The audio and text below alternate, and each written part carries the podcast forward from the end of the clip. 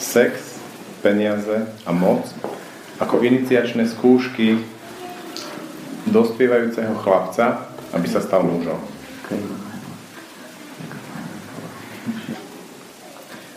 Keď nás matky vychovávali, hovorím matky, trošku otcovia,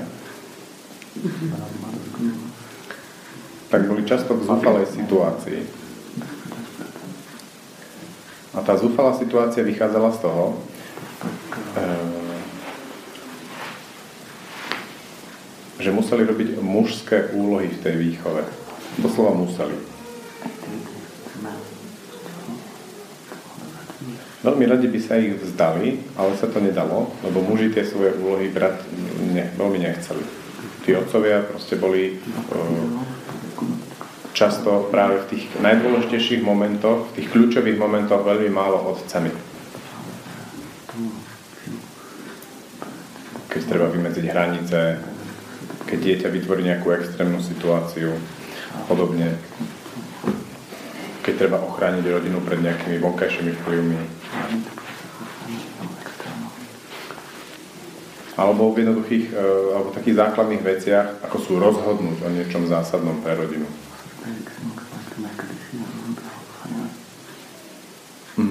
A keď to museli tie matky robiť, museli to robiť, kto iný by to urobil, keď sa ten otec z toho vyvliekol, tak im to hodne bralo silu, ženskú silu.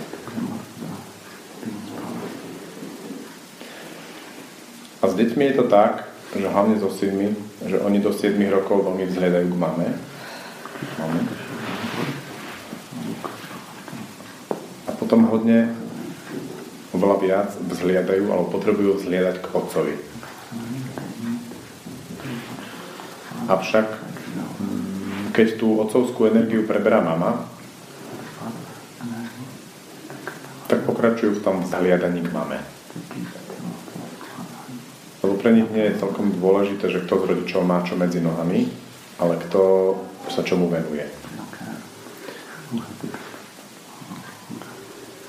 A od 7 rokov to práve býva, e, pre deti je veľmi zaujímavé, ako vznikajú rozhodnutia, ako vyzerajú hranice v tej rodine, ako sa dodržiavajú tie hranice, ako sa chránia tie hranice pred uh, nejakými ľuďmi zvonku, ale rovnako aj pred rodinnými príslušníkmi, ktorí chcú porušiť. No a keď je toho na tú mamu veľa, tak e, sa snaží si pomôcť. A jedna z najčastejších pomocí je, že prenesie časť tých e, otcovských vecí na syna. Aj na úplne maličkého syna. Lebo tá mama je v zúfalej situácii. Ona nevláda. Pre je to veľmi ťažké.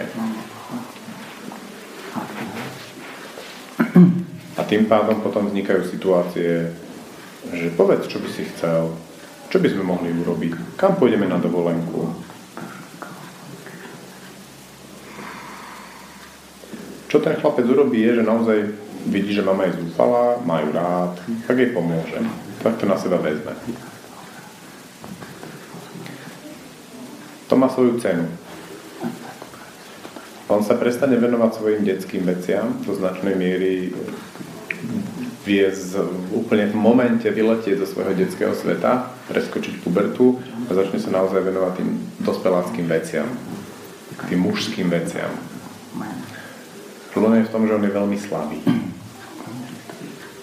A keďže vie, že je veľmi slabý, tak robí to, čo robia ženy, keď cítia sa slabé v niektorých veciach a vstupuje často do takej hystérie a manipulácie.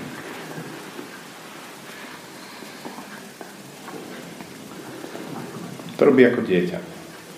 A potom príde puberta a zatiaľ, čo detstvo je veľké áno voči rodičom, tak puberta je veľké nie voči rodičom.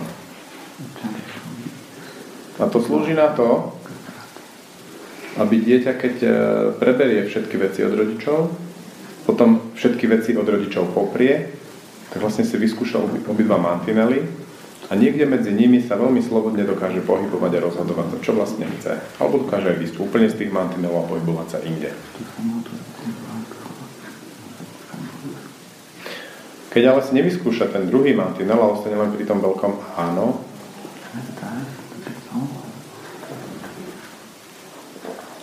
mm, tak potom vlastne pre ňoho nie je tu ďalej bezpečné územie, lebo to nemá preskúmané a potrebuje sa držať tam, kde to pozná. Celý život. Je pre neho veľmi ťažké niečo zmeniť alebo pružne reagovať na nové situácie.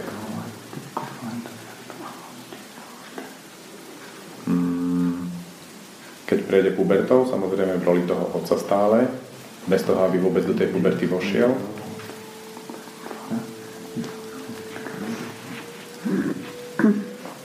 A má si nájsť ženu. Tak si nájde vlastne takú ženu, ktorú už pozná. Čo najpodobnejšiu svojej mame. A to, čo od nej očakáva, e, je to, čo očakáva od svojej mamy. To býva dosť nešťastné, lebo toto manželky prirodzene až tak nemajú radi. Iba, že by zažili situáciu, ktorá je naopak. Si trošku odskočím od tej mužskej témy. Že bol v rodine otec, ktorému mama až tak nesedela, ale nemal odvahu vstúpiť do nejakých iných vzťahov, hľadať si frajerky, rozvádzať sa a tak ďalej, tak ostal v tej rodine. Tak časť tých manželkyných kompetencií alebo emócií alebo tých, tých vecí, ktoré očakával od svojej partnerky, naložil na svoju dceru.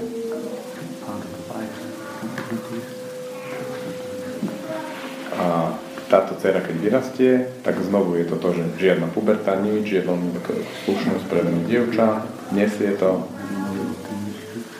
A dokáže byť dobrou manželkou takémuto slabému alebo dobrému chlapcovi. Lebo mu vlastne nerobí manželku, ale matku. Stará sa o Starala sa o otca, stará sa teraz o manžela, ale nie ako o manžela, ale ako svojho syna svoje, alebo otca. O otca sa treba starať, o manžela sa treba starať, ona to pozná. Ale rozhodne v tom nie je nejaká slobodná ani šťastná. Sa môžeme vrátiť k tomu chlapcovi alebo mužovi, alebo chlapcovi v mužskom tele.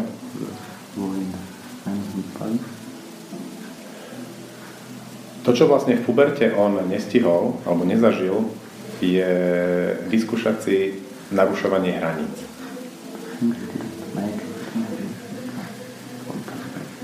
To majú všetky cicavce, že oni v istom období potrebujú veľmi takým drzým spôsobom narušovať hranice ostatných a dostať späť, spätnú väzbu od silných jedincov po papuli a od slabých jedincov podriadenie. Okay.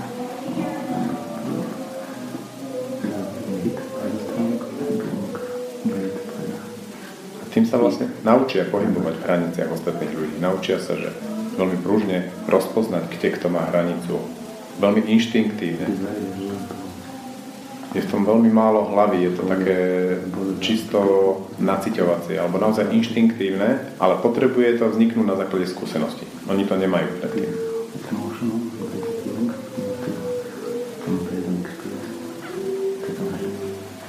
No a potom prichádzajú tie tri iniciačné skúšky v rôznom poradí. Oni sa tak rôzne miešajú, ale myslím, že prvá je moc.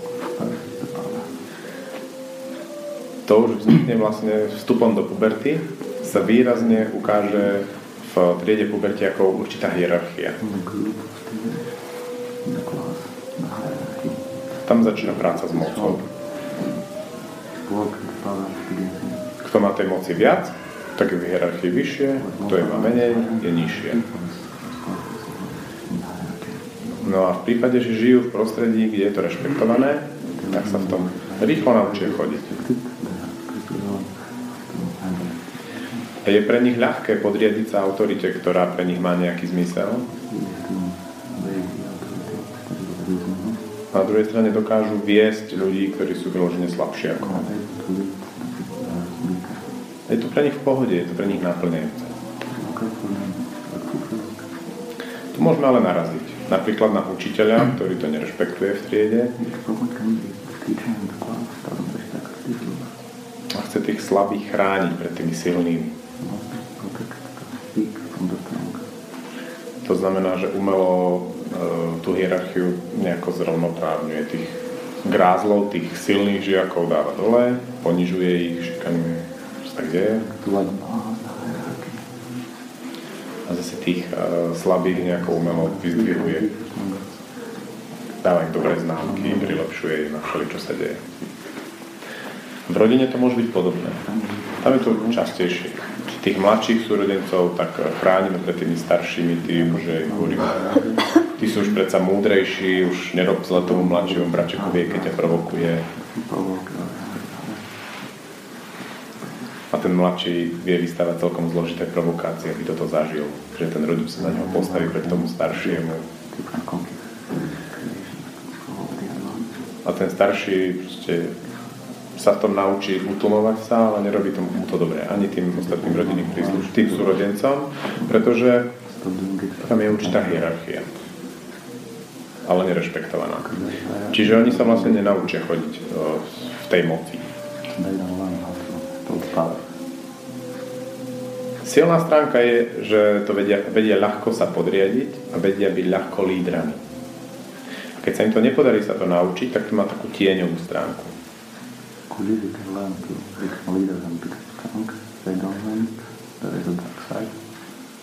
Tá tieňová stránka môže mať rôzne podoby, ale jedna z nich môže byť, že ten človek, keď je v práci, v určitej pracovnej hierarchii, lebo v práci nám zrazu prípada, že tam je hierarchia v pohode, hej? v škole nám nepripada v pohode ani doma nie, tvárime sa, že to je niečo veľmi nebezpečné, ale v práci to všetci rešpektujú. Je tam riaditeľ, začiatočníci. Tak e, ten človek sa snaží, môže šikanovať tých, čo sú pod ním. Naozaj šikanovať. Rôznymi a on si to vôbec neuvedomí. Proste to vychádza z určitého stresového správania.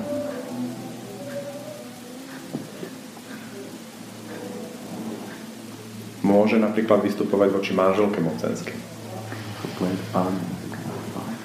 Treba riešiť nejaký problém v rodine a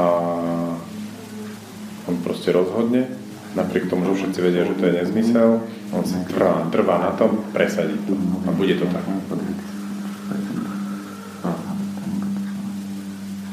Rovnako poruchou v oblasti moci je ale na to naopak. Že byť úplne submisívny a slabý. Problém tej slabosti a submisivity je, že sa to vlastne zbiera v človeku. A taký submisívny, slabý človek to je otázka času, kde v nejakom vzťahu voči žene, voči deťom alebo voči kolegom v práci alebo nejakej inej skupine ľudí to vybuchne a vtedy je veľmi nemilosrdný tyran. Veľmi nemilosrdný. Keď si vezmeme občianské vojny v, na Balkáne pred 20 rokmi alebo teraz v, v tej Ukrajine, to ukázalo, že keď bežný pospolitý ľud, takýto ako sme my, sa dostane k zbraniam, muži, tak vlastne robíme oveľa väčšie násilie ako bežná regulárna armáda. Také nezmyselné veci ako mučenia, znásilňovanie a úplne šialené veci. To hodne vychádza práve s problémami s mocou. Tam vypuchne a zrazu ja sa môžem vybúriť. To je ako veľmi zaujímavá myšlienka mať moc, zobrať novorodenca, chytiť ho za nohy a trhlesnúť s tým ostel.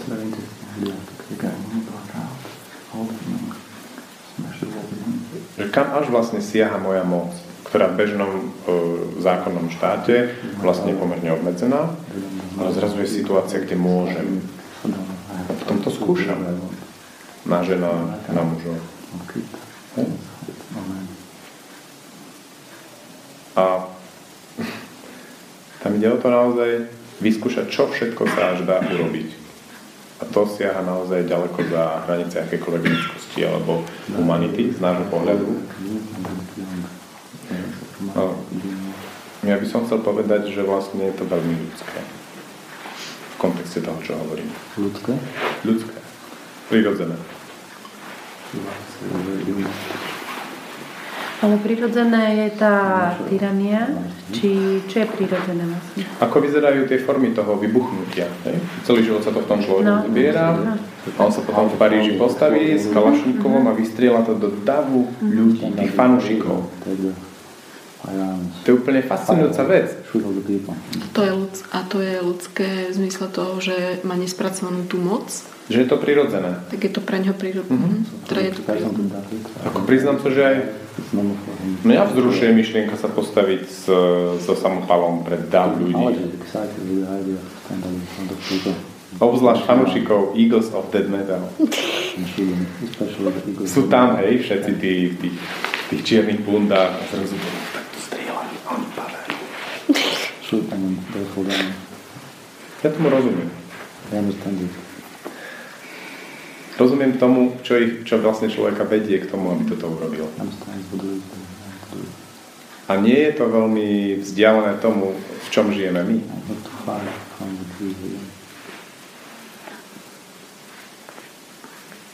Bol som na jednej prednáške Iris Johansson, keď hovorila o Breivikovi, to je ten, čo v Norsku vlastne zastrelil 100 ľudí.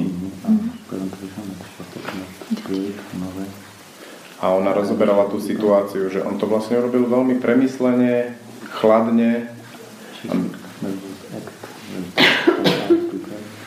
A my máme teraz takú predstavu, že určite ho týral otec.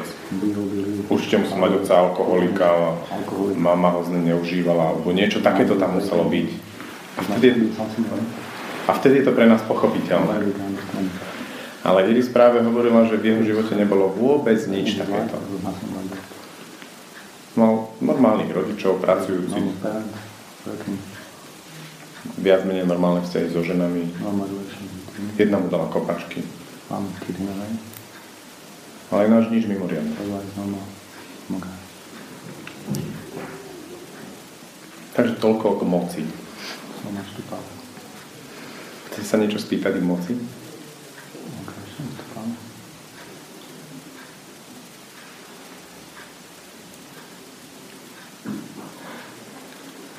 Sa úplne našiel v tom, čo tu bolo doteraz povedané, lebo vlastne svojho tak, preklada, lebo svojho otca nepoznám.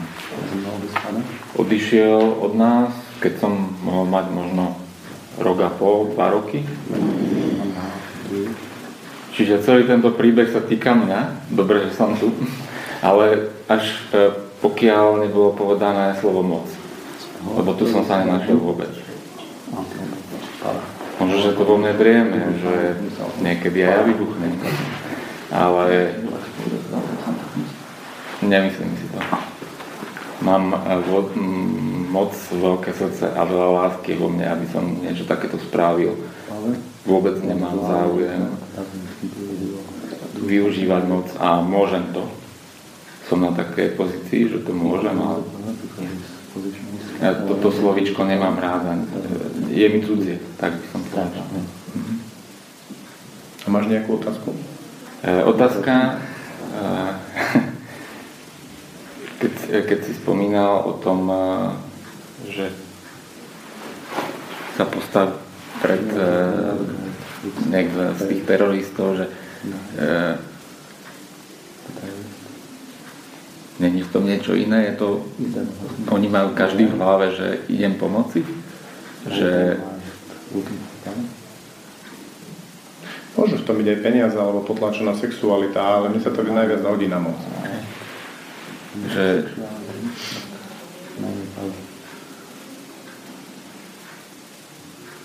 Bo vždycky títo teroristi hej, majú niekoho nad sebou, ktorý ich ovláda Takže či aj tí najmenší, ktorí sa tam postavia a odpália, či aj oni majú v sebe taký ten pocit moci, že náhodou možno, že raz budem ja hore a ja budem vydávať rozkazy. Myslíš si, že toto oni majú v hlave? Myslím, že takto to vystavané nemajú. Tento teroristický model správania je typický pre pubertiakov. A pubertiaci potrebujú robiť dve veci. Niekomu odovzdať svoju vernosť a lojalitu, úplne bezhraničnú, ďaleko za, ďaleko za, za e, hranice alebo pravidlá rodičov sú ochotní ísť na to, aby odovzdali niekomu svoju vernosť, aby dokázali, že sú verní a že bojujú za spoločnú myšlienku a vec. Oni sa potrebujú úplne položiť toto. To mi tak sedí na, tých, na, na, toto, na tento štýl uvažovania.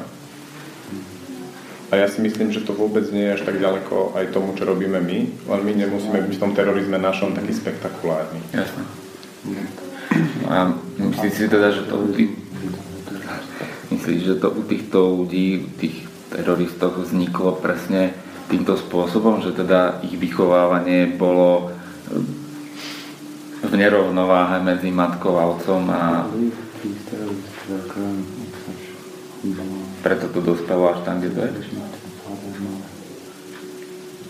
Ono na to netreba až tak veľa.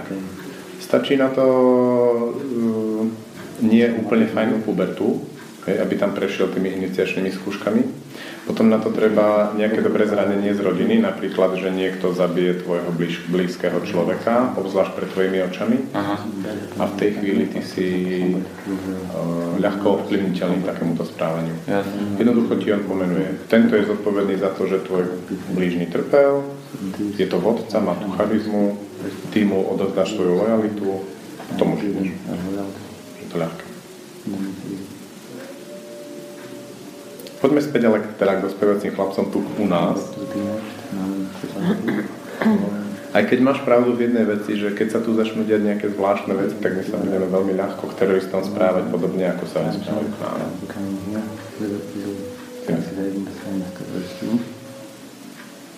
To sú aj tie reakcie tých francúzských politikov také veľmi pubertálne. Že my vám ukážeme teraz peklo na zemi, vy islamský štát. Proste je to také aj London. Veľmi podobné.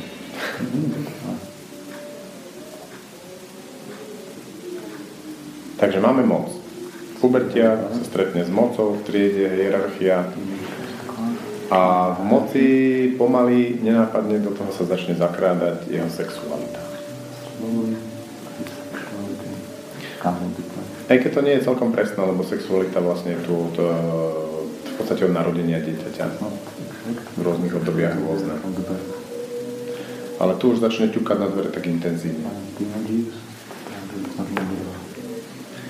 A to ťukanie je také ľahké. Len problém je v tom, že v našich školách to nie je úplne ideálne usporiadané, lebo chlapci majú tú sexualitu tak rok, dva za dievčatami. To znamená, pokiaľ uh, dievčatá začnú už niekedy v šestke, sedmičke mať také prejavy, ktorým ale chlapci nerozumejú až tak veľmi. Na chlapcov to bude taký tento osmičke. Dievčatá už sú ďalej. Dievčatám by veľmi pomohlo, keby v škole sa mohli v normálnom zdravom prostredí alebo nejakom inom normálnom zdravom prostredí stretávať s trošku staršími chlapcami. A ešte bolo zdravé, aby tí chlapci boli, uh, boli, boli zdraví v sexualite, to znamená, hneď nelobili skalpy.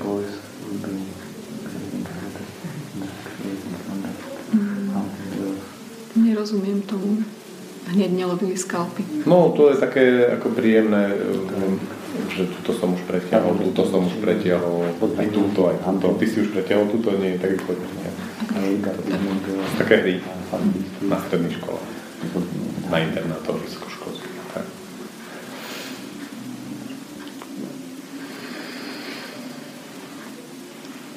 No a sexualita sa objavuje podobne, ako sa objavuje všetko, ako sa učia deti alebo pubertiaci, všetko ostatné. To znamená pokus omyl, pokus omyl. Občas som ochotný otvoriť nejakú metodickú príručku, ale skôr nie až vlastne dojdem k tomu, ako to funguje. Pričom ehm, na začiatku zďaleka nie je potreba toho, aby prebehol ten sex tak, že naozaj penis vagina. Na začiatku je to len o. Len pokiaľ nie je dostatočne intimné prostredie v komunite alebo v skupine ľudí, v spoločenstve, tak vlastne tam nie je dovolené, aby táto dotyková fáza prebehla zdravo.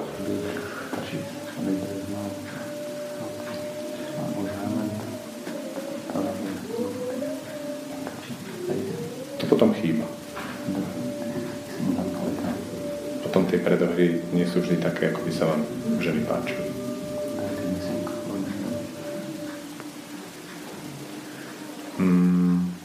Tu je veľmi dôležité, na čo chcem upozorniť, je, že, že e, muži alebo chlapci potrebujú zažiť tých dievčat viac. Keď to nezažijú, tak si to podržia v sebe trošku. Až vstúpia do manželstva, potom idú po ulici a sa tak obzerajú po tých ostatných ženách. Vy sa na to musíte pozerať, tie manželky. No a keby sme tú pubertu mali zdravú, tak je tam nejaká matka, ktorá veľmi akceptujúc a rešpektujúc tieto prejavy toho pubertiaka, mu dovolí to objaviť. S touto sa rozišiel, skúsiť ďalšiu, niekoľko takých jednorázových vecí, hej? A on na to. Rešpektuje a dovolí mu to objaviť. A on sa potom stabilizuje. Už vie, ako to funguje. Už môže ísť ďalej. Keď na ňo ale táto fáza príde v manželstve, tak je to na vás, aby ste mu urobili tú matku. A to je ťažká úloha pozerať sa na muža, ako sa pozera na ženy, alebo večer zrazu začne hlásiť, že má veľa práce. Niekoľko večerov po sebe. Mesiac, dva. To je niečo, čo sa u nás nenosí veľmi. Tak potom väčšinou to je tak, že to prvé manželstvo nevíde. Aj druhé manželstvá sa často rozpadajú, teraz hovorím o štatistike. Tie tretie sa už vedia stabilizovať. Jednoducho preto, že ten muž už to objavil.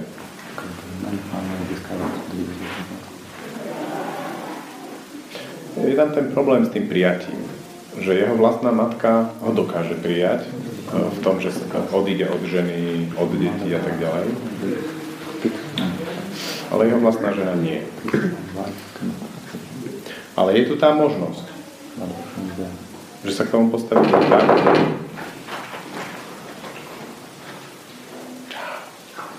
Vieš na chvíľu? Nie, máme teraz prácu. O 9.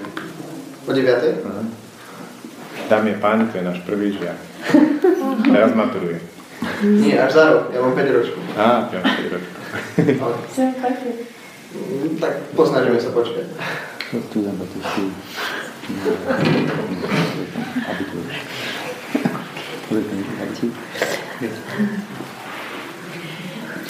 Ten je, to je veľmi zaujímavé, že vošiel do toho teraz.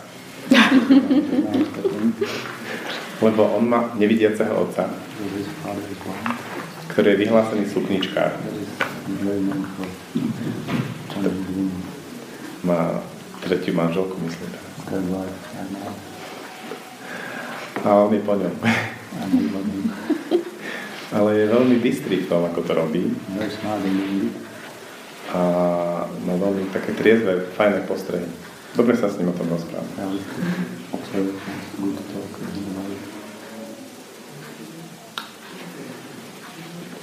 Takže chcem povedať, že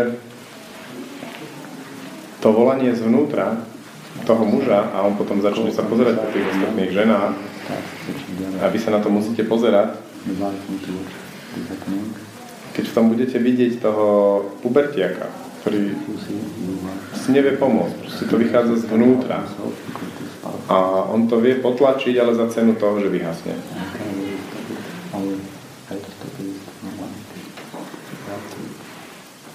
Že je tu tá možnosť, že ho podržíte. Aj keď veľmi hard.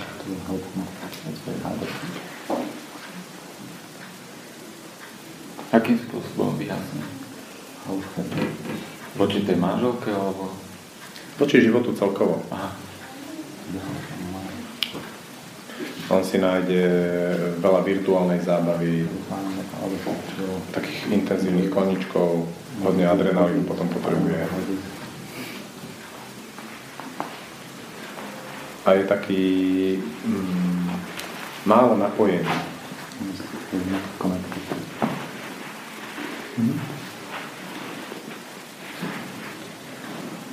Toľko k sexualite. No.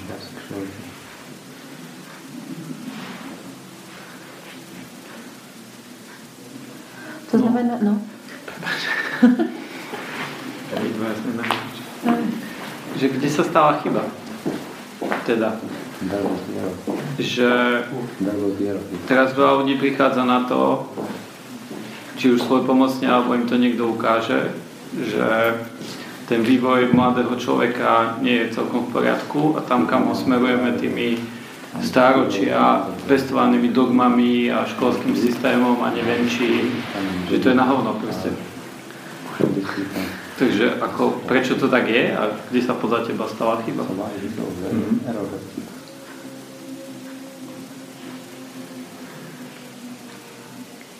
Aby som ilustroval chybu, tak to ilustrujem tak, ako to podľa mňa prebiehalo dobre. It prebieha. Podľa mňa to dobre prebieha v good. A Neil o tom napísal kapitolu vo svojej knihe. Tam je proste slobodné prostredie, les, internát dokonca pre dvojice. A riešil to tam tak veľmi ľudsky. To bola hyperkonzervatívna doba, to bolo, to bolo proste od druhej svetovej, od začiatku Summerhillu až po 60-70 roky, čo on o tom písal. Proste veľmi kruté časy. Napriek tomu to v Summerhille ustáli. Jednoducho tak, že nechal tých, tie dvojice bývať spolu. Iba sa k ním, iba k ním vždy prišiel a povedal im, že mm, keby si ty otehotnela, tak našu školu zavrú. To will be closed. A oni to zvládli. A potom si už len domýšľam, čo sa dialo, keď v slobodnom prostredí, keď sa môžu tie deti nezúčastniť vyučovania a ísť spolu do lesa a hrať sa hry a trošku sa obchytkávať a hľadať si to a pusinkovať sa. What was happening? They are not uh, free. They can go before some places in prison. Trošku im to závidím.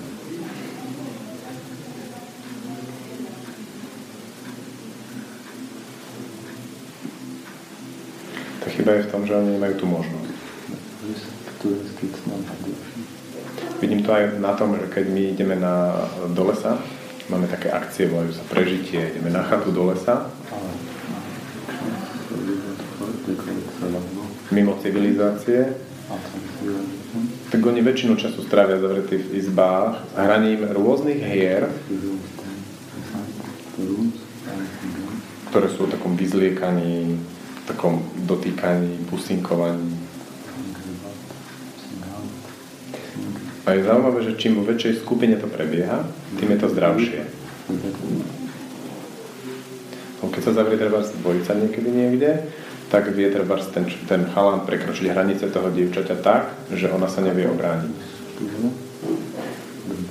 Aj keď zažil som to už aj naopak, že chalan sa nevedel obrániť. No, tak máš ešte. Že ten, že, to dievča sa nevie, že ten jeden z tej dvojice sa nevie obrániť a dovolí tomu druhému viac, ako mu je príjemné.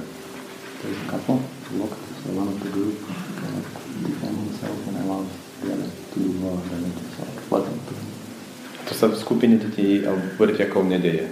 Proste vždy je tam niekto, kto povie, že to zastaví, že dosť, že toto už je mimo.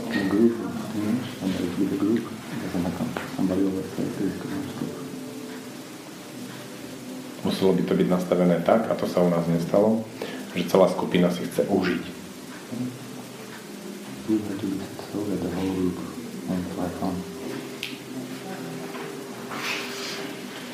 No a keď tieto príležitosti nie sú, tak potom ten mládežník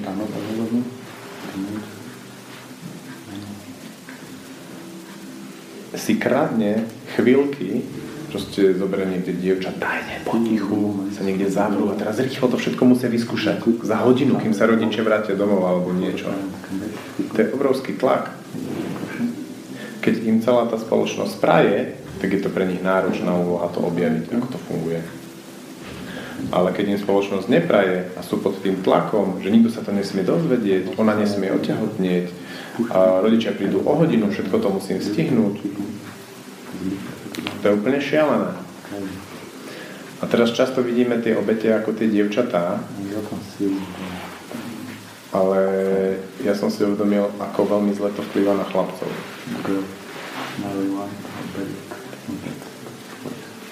Že ten tvrdý sex bez predohry, rýchlovka, bum bum, koniec, zaspím. To nerobí tým chlapcom dobre, ani teda mužom, keď to robí ako muži. My vieme, že tam chýba to spojenie. Ten vzťah. A niekedy je to potom také, že e, máme také milné myslenie, že, potreb, že nejaká žena to predsa prinesie. A my nevieme, že to neprinesie tá žena, ale ten spôsob, akým to prebieha.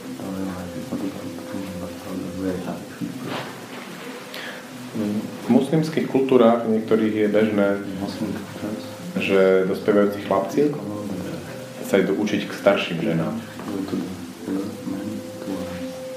Tí to majú potom také čistejšie.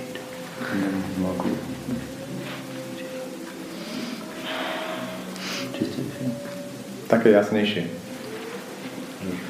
Rozumiem to. Obzvlášť, keď je to spoločenský, vieš, akceptované, podporované. Vieš si predstav, že príde za tvojou ženou nejaký 14-ročný na, vý, na výuku. To vieš tak nejak, to vieš aj vydržať celkom, nie? Mne sa nechce veriť, že moslimovia môžu robiť niečo zdravé. V súvislosti vo vzťahu. V súvislosti o sexualitu, alebo so vzťahom. To je, to je ten obraz, ktorý z nás vytvárajú teraz. Ako ťažko by sme nenávideli niekoho, kto vie robiť niečo zdravé. Keď sa išli Nemci utočiť, tak vlastne ich krmili takými príbehmi, že Slovania jedia svoje prvé deti a podobne. To, oni tomu vážne to tak bolo, tí Nemci to tak mali, preto tak s ľahkosťou do nás. Oni nás išli zachrániť vlastne od toho barbarstva, v ktorom my sme žili.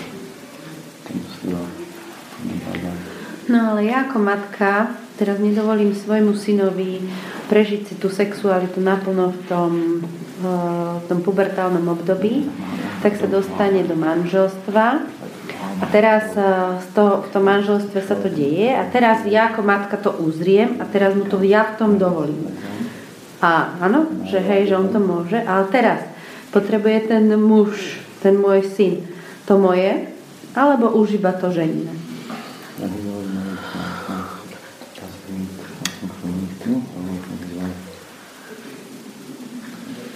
Myslím, že v tej chvíli je pre neho dôležité to ženine, ale keď ho žena s tým odmietne, to znamená rozvedie sa s ním alebo proste niečo iné, tak potom je tam tá matka dôležitá. No ale e, je možné, aby ako keby príde to vyliečenie? Jasné, určite. Len tým môjim prijatím toho, čo sa udeje ako matky. Nedal by som tam slovičko len, lebo je za tým obrovská tvoja práca. To je zase taká... No ale či v tom období ako v tej dospelosti je to a stále tá matka môže ako keby urobiť? V situácii, že muž má milenku a má ženu a dieťa a tá žena, ten vzťah medzi nimi je živý. Milenka vždy ťahá za kratší koniec.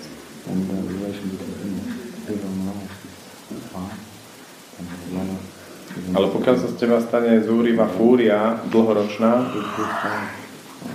tak svoju šancu strátiš. Keď ja som ako matka fúrie? Keď si ako manželka toho muža taká, že mu neustále vykrikuješ. A ty si Nie, ja skôr sa pozerám na to, že či ten muž ako keby ešte má šancu uh, dospieť a prežiť si tu ako keby to nezažité v puberte vďaka mame neskôr, alebo to už musí prejsť iba cez tú ženu. No, kto je bližšie? z, tohto, z, toho, z, toho, s tou ženskou energiou. Hej? Matka tu bola vtedy, teraz je tu manželka.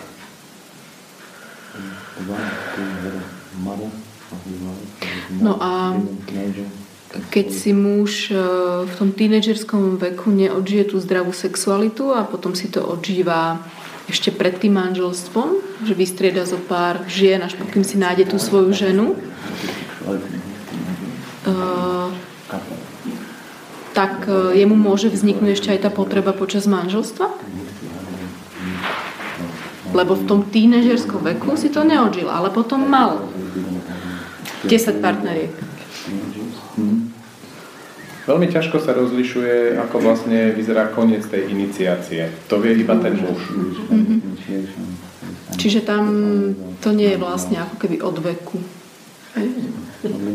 Ani neviem, neviem, v tejto chvíli ma nenapadá, môžem si skúsiť nacítiť, že ako by, som, ako by si ty ako žena mohla sa pozrieť na muža a vedieť, že už to má dobre, už to bude v pohode.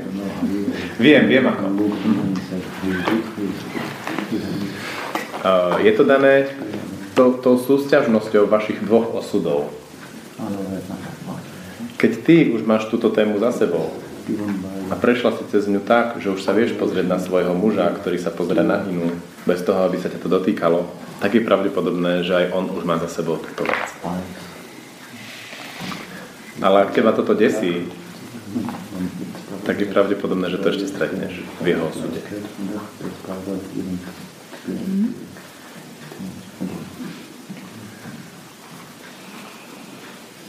A môžem sa spýtať, ako konkrétne, keď teda ja toto mám, že som akože v pohode, keď sa pozrie na inú, že, a, a pritom on mal iba mňa ako partnerku. A sme manželi. Mhm. Tak gratulujem. tak ale neodžil si v tínežerskom veku. Akože neviem, niečo akože hovoril, že to mali nejaké niečo niekedy hradka, že k ničomu nedošlo. To môže byť akože splnené niečo? To je jeho verzia. Nie, to ja, to ja zase viem.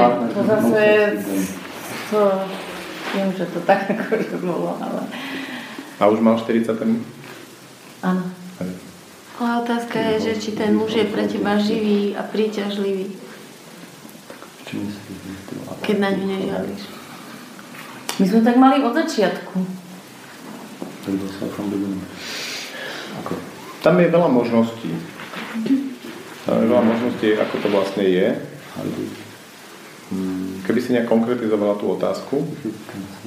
No, akože teraz, keď sa ma spýtala, tak poviem, no tak akože, ja neviem, po 20 rokoch manželstva, po troch deťoch, tak je to také, také všelijaké, ale, ale uh, pred uh, tými 20 rokmi sa pamätám, išli sme po Liberci a hovorím, uh, po, po námestí v Liberci a hovorím mu, že pozri sa táto žena, aké má pekné nohy a hovorím, a to mám moc rovné, tak ma to tak potešilo, lebo ja ich nemám také rovné, ja ich mám všelijak členité. A ja neviem, či je to tým, že ja mám v sebe takú ako keby aj Jangovú energiu, také mužské niečo, neviem, neviem, ale proste sme nikdy nemali také nejaké žiarlenie, že toto, keď hovoríš, že podľa toho sa to dá poznať. Tak pozoruj to ďalšie roky. To všetky usadenie. Oni... Zažil som také príbehy mužov, ktorí to objavili v 50 že znovu si, že si potrebujú užiť. Alebo v 60 Lebo akože ja v podstate túto teóriu, alebo s týmto som tak počítala už dávno, hej, že neužil si v mladosti bude teraz vymýšľať, ale už tak taký usadený. Skôr ja som stále taká aktívna. Hej. Máš milencov a tak, hej? Nie, nie, nejak, nebol čas. tak na penzii to príde, na čas. To, som zažil takú príhodu, sme boli sa pozrieť v domove dôchodcov a tam hovorili, že práve včera sme mali Dvaja sa nám takto vo výťahu, lebo nemajú veľa intimných miest, kde sa môžu stretnúť. 15 minút tam v tom výťahu vyvádzali. Krásne. Super. Potom by ma aj skontrolovali tlak, čiže v poriadku. A e, je, mo- je možné, že e, napríklad chlap chlap to môže mať tak fakt potlačené, že o tom vlastne ani nevie? A že vlastne nikdy o tom ani, akože nikdy mu to nedojde a tým pádom on neprejde tú iniciáciu? Keď to dobre zatlačí, tak sa vie, vie uh, si fičať na iných veciach. A čím to vie tak? Dobre, prepáč. Trošku rozviniem tú sexualitu. Hmm. Sexualita pre muža je veľmi dôležitá pre jeho životný, pre jeho zmysel života, pre jeho životné dielo, to, na čom pracuje. Pretože svojím spôsobom sme my muži veľmi málo intuitívni, ale na našej intuícii záleží všetko.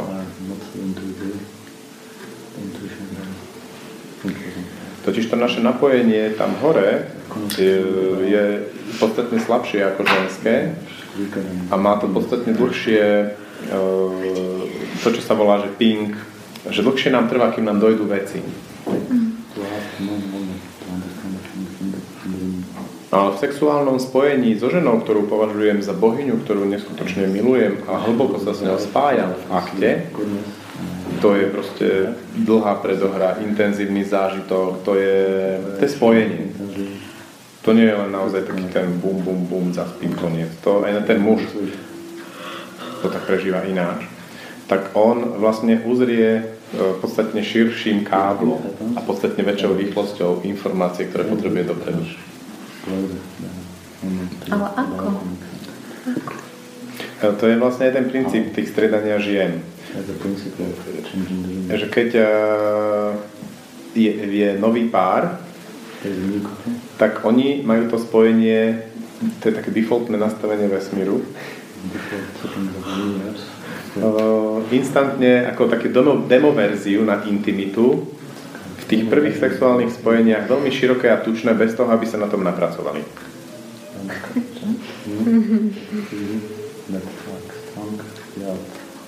Ale potom to už vyžaduje určitú zručnosť, určitú prácu na sebe, s tým partnerom, trošku s ním robiť, trošku sa o neho postarať a stále viac a viac v podstate, aby tam došlo až k takej veľkej hĺbke toho spojenia. A potom muž, keď robí na niečom vo svojom živote, na nejakom svojom zámere, tak on potrebuje, alebo si zjednoduší tú prácu so ženami tak, že ich strieda.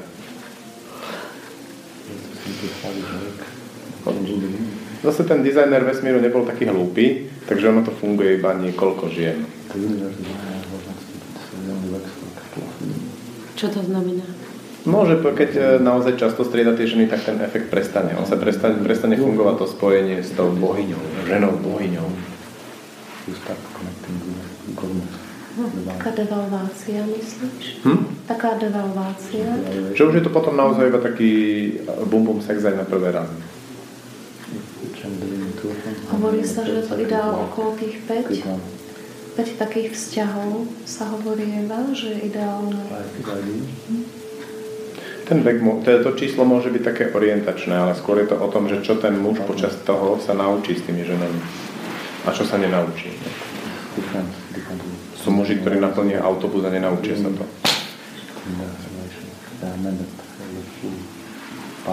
A sú naozaj muži, ktorí majú naozaj niekoľko partneriek a hĺbke ponorenia vedia, ako... Vlastne to, čo sa majú naučiť, je asi ako pracovať s jednou partnerkou celý život. Cieľ. To je to, čo sa aj vám páči.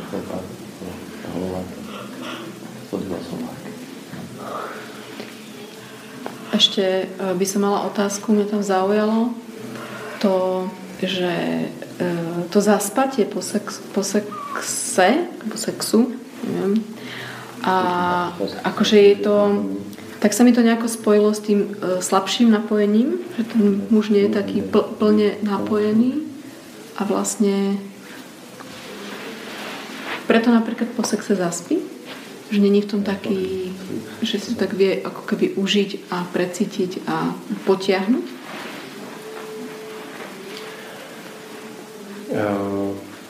To milovanie môže mať rôzne podoby. Jedna podoba je, že je to vlastne onania pomocou partnera. A vtedy tam to spojenie až tak veľmi nie je dôležité, ale je to príjemné. A tým sa robí, tým sa robí to, e, čo robia muži v piatok večer, keď majú ťažký pracovný týždeň, že idú do krčmy a strašne sa ožerú a tým vybijú poistky. Tak práve týmto rýchly, takým týmto, tou onaniou pomocou partnera dokáže muž trošku vybiť poistky.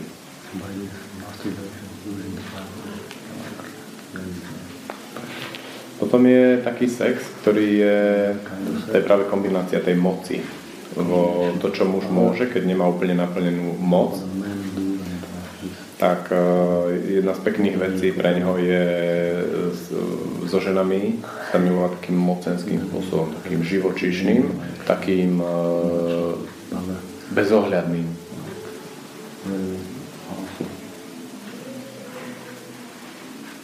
No a jedno aj druhý spôsob je, že v tom zaspať.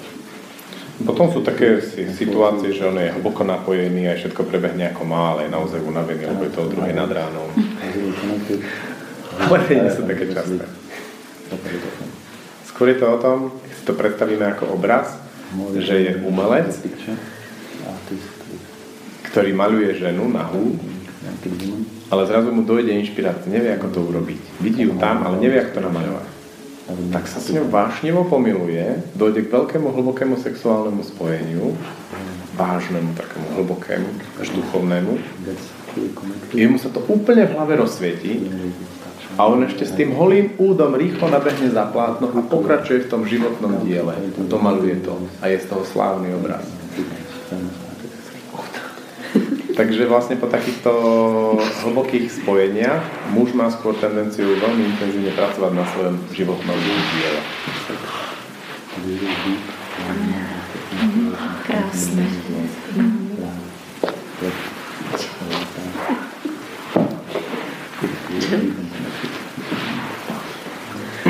A čo je na tom zaujímavé, že muž je v tom nesmierne citlivý že on tam potrebuje veľa materinskej nehy a lásky a otvorenosti, ale hlavne prijatia, keď on to nevie a učí sa to.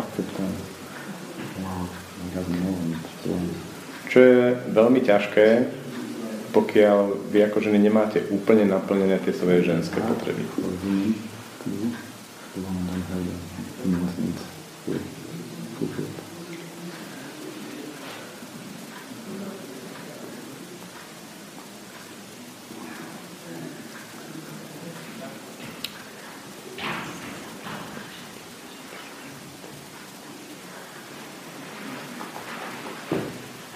Ideme na peniaze. Sex za peniaze. Sex za peniaze je moc. To nemá veľmi s peniazmi. Nič. Keď niekto naozaj fičí na peniazoch, tak pre nie je dôležité, ako ich míňa. No a to je vlastne pubertiak, ktorý skončí školu, strednú školu. Alebo ani nie, nie je dôležité, akú školu skončí, ale skôr začne mať tendenciu a chuť zarábať peniaze. Lebo ako náhle začne mať chuť zarábať peniaze, v tej chvíli pre neho začne byť zaujímavé, ako ich míňa.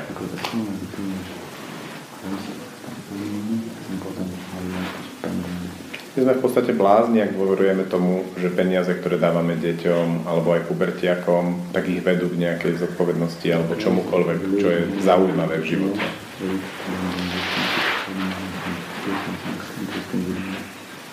To nefunguje.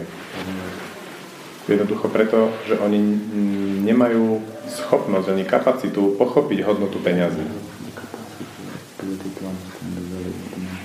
Dokonca to nefunguje ani v takých rodinách, kde dieťa od malička si zarába peniaze nejakou prácou. Pre dieťa, pre dieťa je to skôr nástroj získavania si pozornosti svoj, svojho otca obzvlášť v takých situáciách. Ja som to zažil so starým otcom. No tie peniaze neboli dôležité. Vôbec to, som to nemal s tým spojený.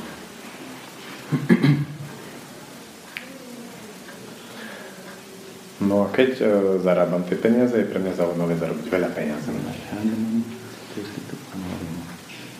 A čo to je veľa peňazí? mm, to má rôzne podoby. Pre niekoho je veľa peňazí, nie tak veľa peňazí. A pre niekoho je zarobiť obrovské peniaze stále ešte nie dosť zaujímavé. No a tá túžba, tá, tá iniciácia toho pubertiaka je tak silná, o, je to pubertiak, hej? On, morálne hodnoty pre neho ešte nie sú nejaké dôležité. Čiže treba trošku rešpektovať a vnímať tých našich pubertiakov, politikov, ktorí nám tu vládnu, že oni majú potrebu to trošku rozoberať v svoj prospech. Trošku ich tak porodičovať, ako im dopriať. To je vlastne to, čo im pomôže dospieť. Tak je to ťažké pre nás. Lebo to berú nám.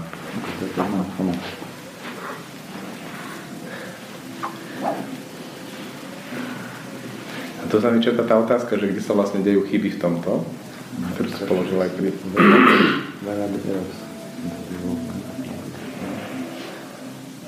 Myslím, že sa to často deje v tom, že rodičia spájajú e,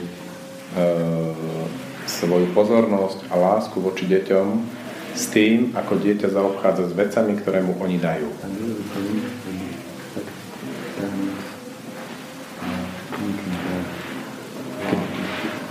Keď dieťa príde zo školy a stratí rukavice a ten rodič tam vidí tú hodnotu peňazí a znovu ich musí kupovať a tak ďalej. Teraz dva dní je na to dieťa nazúrené a dva týždne mu to vykrikuje.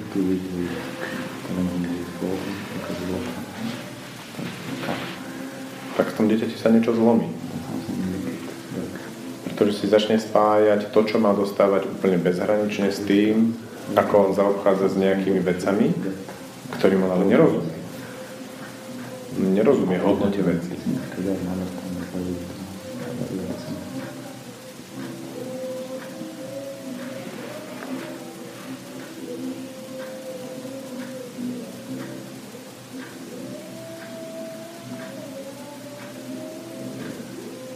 Ako by to malo byť?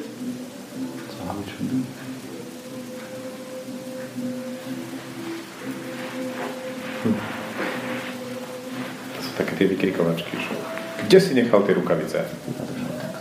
Chod si ich rýchlo hľadať. Pričom v tom, ako by si to dieťa išlo hľadať tie rukavice, nie je nič zlé, pokiaľ tam nie je tá, to napätie rodiča z toho, že bude musieť kupovať ďalšie rukavice.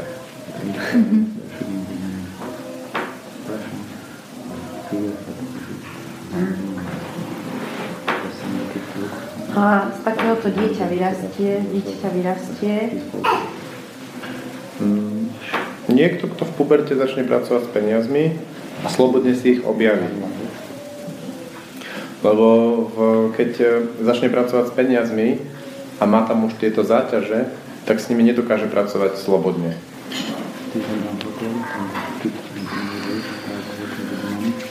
Nikdy mu nie je totiž to dosť nie, a aj keď má dosť, tak to nevie. A na druhej strane môže niekedy zo seba urobiť obeď. Obeď systému alebo čohokoľvek. A začne sa, začne mať v tej vlajke, že ja som chudobný. A to je pre neho zaujímavé a silné, pretože medzi chudobnými je dôležité byť chudobný. Mám kamarátov, hej, moja žena vychádza z takého prostredia, keby sa to zmenilo, tak som v vážnom prúsere. A my to podvedome vieme. Ako ľudia, ľudia, ktorí prídu k peniazom, väčšinou stratia všetkých kamarátov, sociálne väzby, ktoré mali, skončili, lebo proste to nevedia, to sa ťažko unáša. A naozaj bohatí ľudia sú hodne osamelí.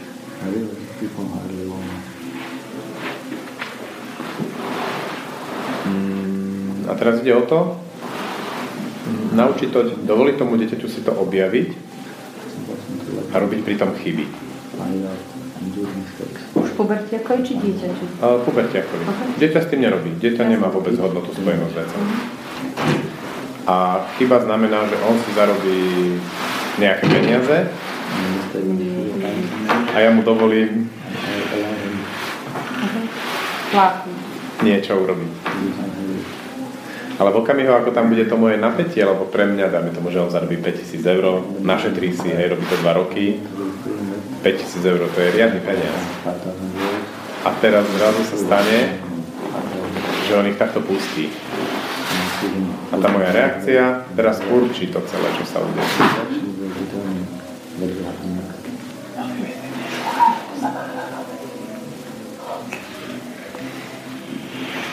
No a teraz mu to nedovolím ako pubertiakovi a teraz on príde do toho vzťahu so ženou. A teraz je to opäť na tej žene, alebo ešte je tam šanca matky. Je to vždy na tej žene, ktorá je bližšia. Bližšie. Stále.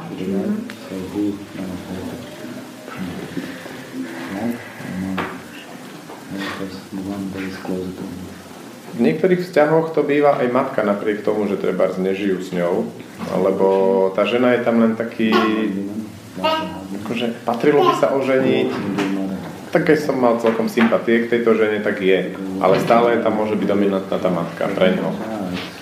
To sa, to sa deje vtedy, hm, keď on ešte vlastne nevošiel do puberty, ale ostal v detstve. S tou danou témou. Hm, s tou danou témou, ale v zásade to väčšinou potom býva aj vo všetkom. Že, matka, že matka svokra niečo povie a tak to musí byť.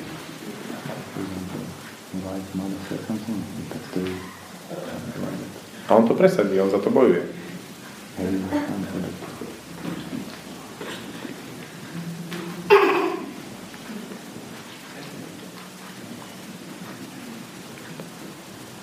A ako sa ja vyliečím, keď v detstve som si nemohla nič kúpiť, lebo akože sme nemali.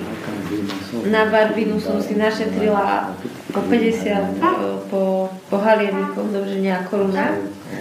A keď som si ju kúpila po škole, tak rodičia išli do obchodu ju vrátil, lebo si mysleli, že som ju ukradla. A vo mne je teraz program, že si musím všetko dopriať. Čiže miniem vždy všetko. Lebo si neustále potrebujem dokazovať, že môžem. A už mám pocit, že už dlho si to dokazujem. Že čo to môže už ako uzavrieť.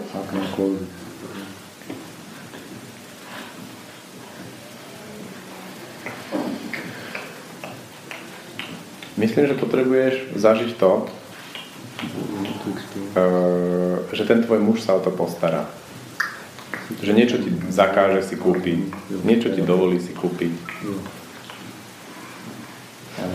Dobrá odpoveď, to som si ja zažil. A v tej chvíli sa ty v tom uvoľníš, lebo vieš, že nie si tá posledná, ktorá o tom rozhoduje. To celkovo, hovoril som na začiatku o tom, že rozhodovanie nie je veľmi ženská záležitosť, alebo teda respektíve nerobí to, že nám dobre, ale to funguje tak, že žena rozhoduje s chuťou a láskou 95% vecí v rodine, pokiaľ vie, že za ňou je ešte ten muž a on tam robí trošku toho auditora tých rozhodnutí.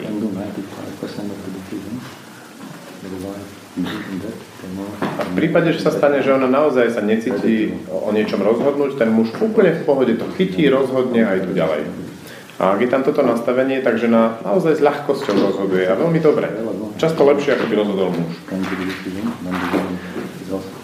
Škrípa to začne v okamihu, e, keď e, to nastavenie je také, že tá žena je tá posledná a ešte rozhoduje o všetkom a ešte tam za ňou nie je nikto a nikto by tie rozhodnutia trošku verifikoval.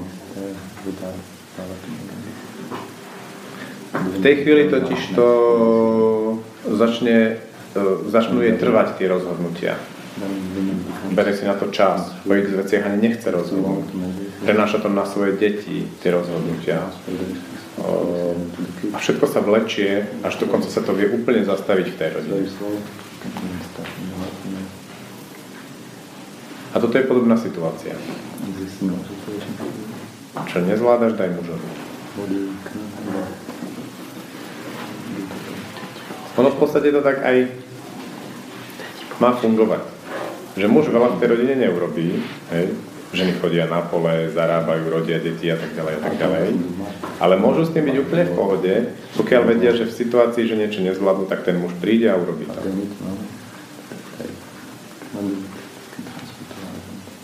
Tu je trošku odkaz na muslimskú kultúru, hej, o ktorej nám hovoria, že je taká zlá. Tam to tak veľmi podobne funguje.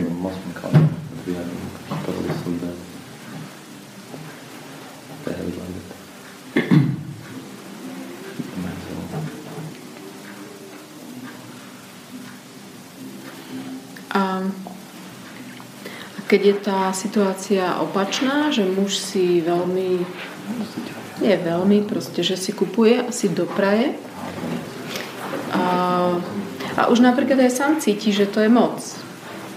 Hej, že, že vlastne, ale, ale že ako mu žena môže v tom pomôcť. Alebo, alebo vlastne akú rolu tam môže žena? Ako, ako sa má k tomu postaviť? Môže.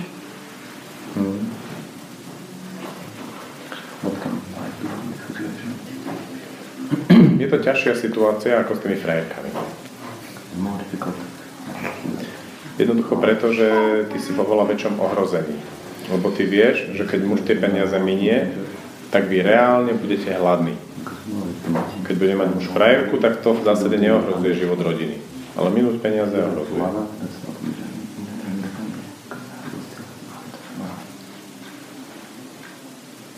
Čiže pokiaľ je muž už v situácii, že si uvedomuje, že nejakými svojimi ne, nepremyslenými nákupmi alebo hazardom alebo niečím takým ohrozuje rodinu, tak ty potrebuješ technicky zariadiť, aby sa to nedotklo rodiny, tie prúsery. A trošku mu dovoliť ísť aj do väzenia. Trošku. To ako? No, lebo on sa samozrejme napožičiava, potom budú problémy. Ideálne oddeliť majetok rodiny. Zabezpečiť to. Právnicky všetko, ako má byť. V takej situácii on sa začne cítiť sám bezpečne. Lebo bude vedieť, že neohrozí tú rodinu, keď robí nejaký prúser.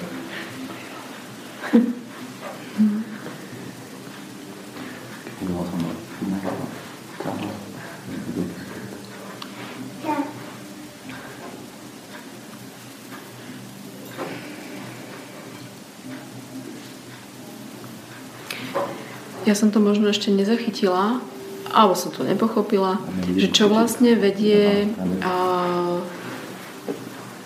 napríklad teda muža k takému že nakupovaniu a že toto si kúpim, tamto si kúpim, že je to vlastne akože nezdravý postoj k peniazom?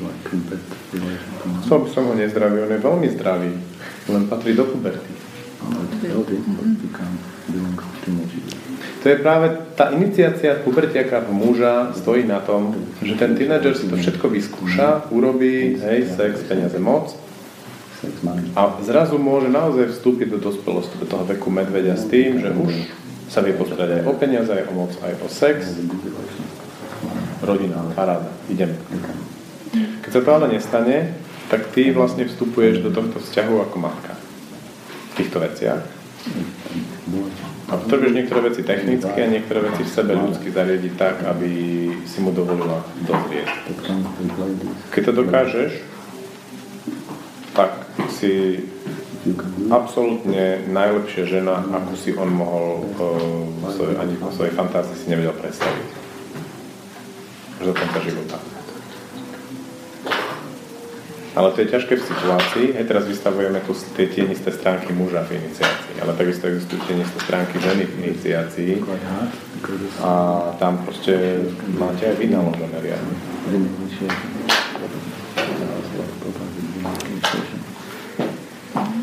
Tu prednášku nemám ešte na tomto kurze. Máme my, že vynaložené.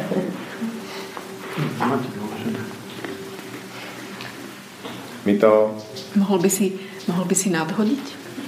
Mohol by si nám nadhodiť taký, takú, taký háčik, že vlastne iniciácia muža sú tie tri veci a, a iniciácia ženy? Mm. My si to už ďalej študujeme. Včera som videl taký vtip, že konečne vyšiel uh, návod na, na ženu. bola to vlastne taká hrubá kniha. A niekto tam, niekto tam napísal, že to je iba prvý diel. To, to bol muž istý. Ženy sú totiž to taká džungľa, e, veľmi, veľmi tvárna, veľmi prúdna. Čiže mužov sú v zásade tie tri také kvality kľúčové na to, aby dospel, popri tom nejaké ďalšie samozrejme. Ale u žien je to také tvárnejšie. Preto to nemám vystavené ešte. Som tak tomu nedospel. Každopádne žena na to, aby dospela, potrebuje muža. A tie prvé manželstvá prebehnú podstatne ľahšie, keď ich nebudeme brať tak pateticky vážne.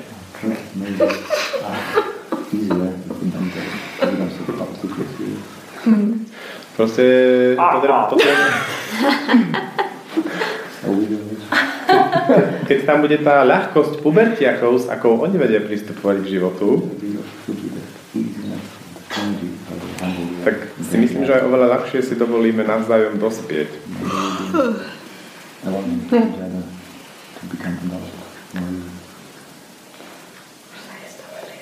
A to je veľmi zvláštne. Na jednej strane chcem, ako hovorím o ľahkosti pubertiakov, a na druhej strane hovorím o, o rodičovaní. Tomu by sme dokázali tomu partnerovi na chvíľku robiť rodiča.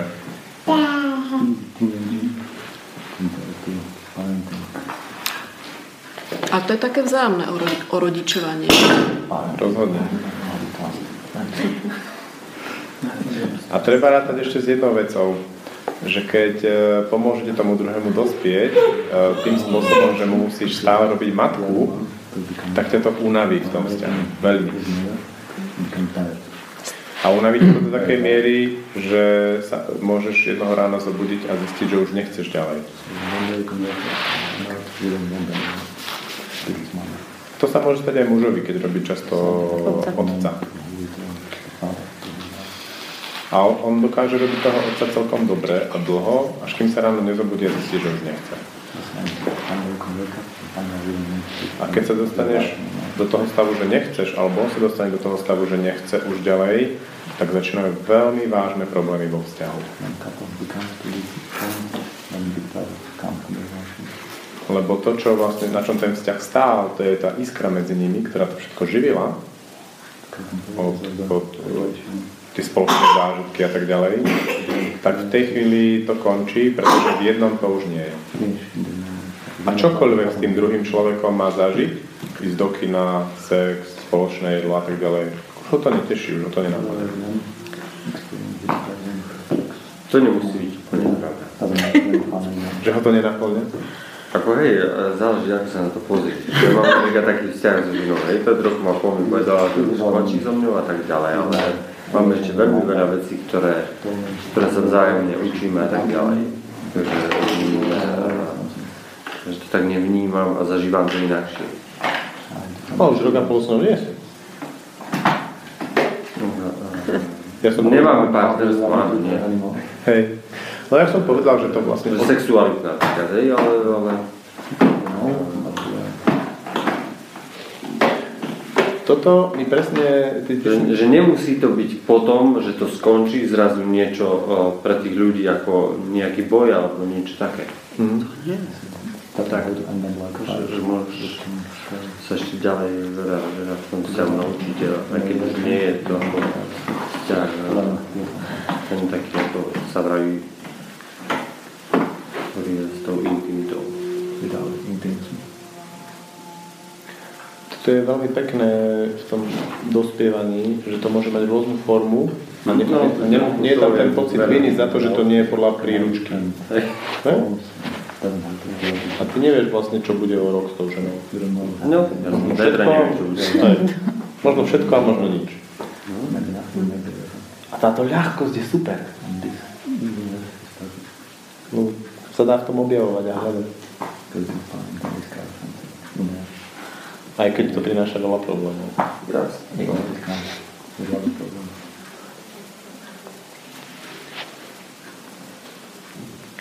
Inak, keď sa pýtala na tie iniciačné skúšky pre ženy, tak jedno, čo ma napadá, že by mohlo byť, že nevydať sa hneď. Čo vlastne iniciačná skúška pre ženu by mala byť, že nevydať sa hneď za toho prvého. Lebo vlastne tie ako mužom kazí, kazí ako keby tú sexualitu, to porno, že majú skreslené predstavy a stretnú sa so ženou a iba ju tam obracajú a vlastne to nepríde. Takže nám vlastne to kazí aj tie romantické filmy. Že vlastne nás nútia si idealizovať toho prvého, že je ten pravý a navždy a na veky. A my vlastne vôbec nespoznáme seba a takisto potrebujeme tých mužov spoznávať a tým, že je ten tlak z takej spoločnosti, síce už sa to teraz posunulo z 20 na 30 na 30 tá svadba, ale ešte stále mám pocit, že ideme do toho príliš skoro, do toho manželstva, do tých detí. A že ešte vôbec nevieme, kto sme, kde je naša hodnota, kde je to celé ale tá rozprávka o tej popoluške, ktorá nájde toho pravého, si ho zoberie a žije šťastne na veky, tak nám úplne bere to vedomie, skutočnosť. Áno, to Aleš povedal, že žena nemôže ísť do manželstva s prvým mužom ako dospelá, že sa to nedá. Čiže si to musí nejako prežiť. No tu mi to prípada, že ja som tomu môjmu manželovi teda matka.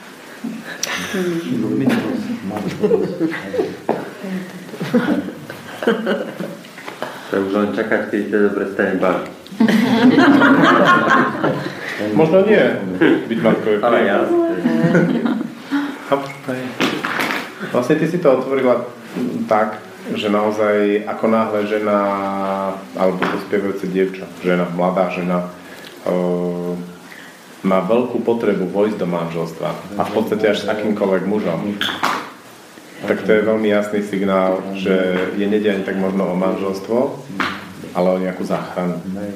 Treba o otca, by som to videl. Ale ja mám pocit, že ako keby, prepač, že my ženy, alebo je to tak nezdravé s tými otcami, že mám pocit, že sú iba tie dve. Prvá, rýchlo odísť z tej rodiny, kde žijem, ujsť z domu a odísť do tej rodiny, zachrániť sa. Alebo nemám muža preto, že to až tak strašne bolo u nás, že radšej ostanem stará dievka, ako absolvovať to, čo bolo doma. Že ako keby ešte tá stredná cesta není vyšlapaná, zdravá. Pred tým prvým manželstvom. že iniciačná skúška ženy je... Vlastne je prvé je zvládnuť prvé manželstvo a a druhá zvládnuť rozvod. To ako sedí, lebo rozvodom sa totiž to láme ten, ten starý program. A starý program je, že moji rodičia povedali, že, mus, že bude to takto. Jeden muž na celý život, jedna práca na celý život, nekradni, postav sa v autobuse starším ľuďom, hej? A konečne vojdem do puberty tým, že sa rozvediem, lebo urobím niečo proti. A ustojím to pred tou spoločnosťou. Tak väčšinou neustojí, až tak ľahko. Ale to je vstup do puberty, preto podľa mňa nevychádzajú tie druhé manželstvá. No, tie ešte prebehne puberty a puberta teda hi, hi. Hej. No, ako je divošina. No a, a otázka, že tak na manželstvo a vlastne každý sa vyvíjame. Hej, ten chlap sa mení, ale aj tá žena sa mení. Čiže vlastne ako keby to nie je stále tá istá žena. Ona sa ako formuje a mení. A teraz vlastne obidvaja sú teda pubertiaci hej, a dospievajú vlastne spolu v tom, v tom vzťahu, v tom manželstve. A či to aj takto môžem vnímať? Jasné. Že nemusím striedať ja, alebo ten chlap, že, lebo vlastne tá žena je pre ňoho podstate stále nepoznaná, ona ako keby nová, hej? že niečo sa v nej udeje, zmení sa, niečo objaví, vieš, viac rastie. To mi dáva taký zmysel. Hej? Vždy sa vyvíjajú obidva. No. To je ten problém. No len teraz, ako, teraz vlastne vravím o tej situácii, že, že obidva to mám našlapnuté. Vždy je to prejsť tým Tam je dôležité, že to, na čom vysíš, to väčšinou uh, potrebuješ nejak nechať odznieť. A je tu veľmi silno v nás zakorenená tá téza, že potrebujeme mať jedného manžela na celý život. A ty keď to necháš odznieť bez toho, aby sa s ním rozišla, že zrazu naozaj pripustíš, že možno ho tu už zajtra nebudem mať a nedesí ťa to k smrti, to môže ostať. Ale je to tá vec, ktorá ťa veľmi zaťažuje a ničí strašne veľa vecí v tom vzťahu s ním, pokiaľ ty na tom vysíš. Že ja tu musím mať aj. Lebo je otec mojich detí. No, no, A to som, to som pustila. Ako pre mužov je veľmi príjemné, že to ženou spôsob, alebo jeden z najefektívnejších módov pre mužov je, že táto žena si zajtra môže nájsť niečo lepšie ako som ja a už to nemusí so mnou byť.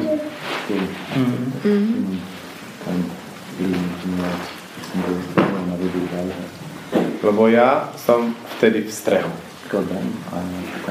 Som veľmi pozorný, vnímavý voči žene, vnímavý voči okoliu. A to ženy milujú. Moja obzvlášť. A zase opačné naladenie ženy k mužovi veľmi dobré je, že v tejto chvíli ťa milujem. A chcem byť s tebou.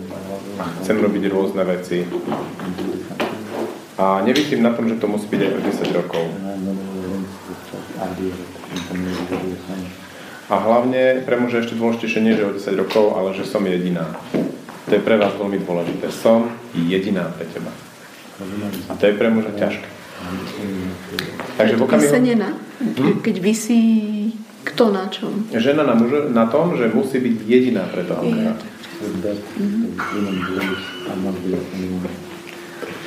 To je proste niečo, čo nás prirodzene hodne vzťahuje. Zo zápalu pre ten vzťah. My to máme, že navždy, vy to máte, že jediné. A je, je čo aj, vzťahuje. Hej, čo vzťahuje. Čo ste?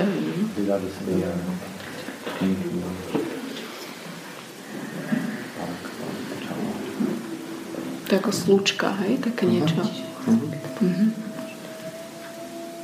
A ja normálne vidím na mojej žene, že ona sa na mňa pozrie s takým opovrhnutím a potom sa pozrie na iného muža. A vo mne to úplne aktivizuje všetko. Tu vášeň spred neviem koľkých rokov. A idem naplno. No, ja chcem za zabojovať. No, k tej sexualite ma teraz napadlo, ako teraz hovoril o tej vášni, že a to ma tak zaujíma, akože e, ten mužský pohľad e, na tú, akože na vášeň a v respektíve, že čo tam je, keď e, napríklad ten chlap sa vie potlačiť. Potlačiť v akom zmysle? No, mm, že tak uh, nie, že nebude taký, není taký vášnivý, alebo že keď není, tak není. Že tam není taký ten ťah. To sa väčšinou stane to, že on na prvom mieste nemá svoj životný zámer, svoje životné dielo, ale postaví tam napríklad rodinu. A ešte pre, pre mužov nikdy nie je na prvom mieste rodina ako taká, ale vždy to znamená konkrétnu vec. Buď to znamená ženu, ale to menej, skôr deti. No ale muž dá do čela svojho životného všetkého svoje deti, tak skončila komunikácia. Vtedy úplne zhasne, proste len tak instrumentálne plní, čo treba. Suchár. A keď je taký, ešte nemá deti? Je taký a ešte nemá deti, tak tam niečo dal do toho čela. Možno tie budúce deti.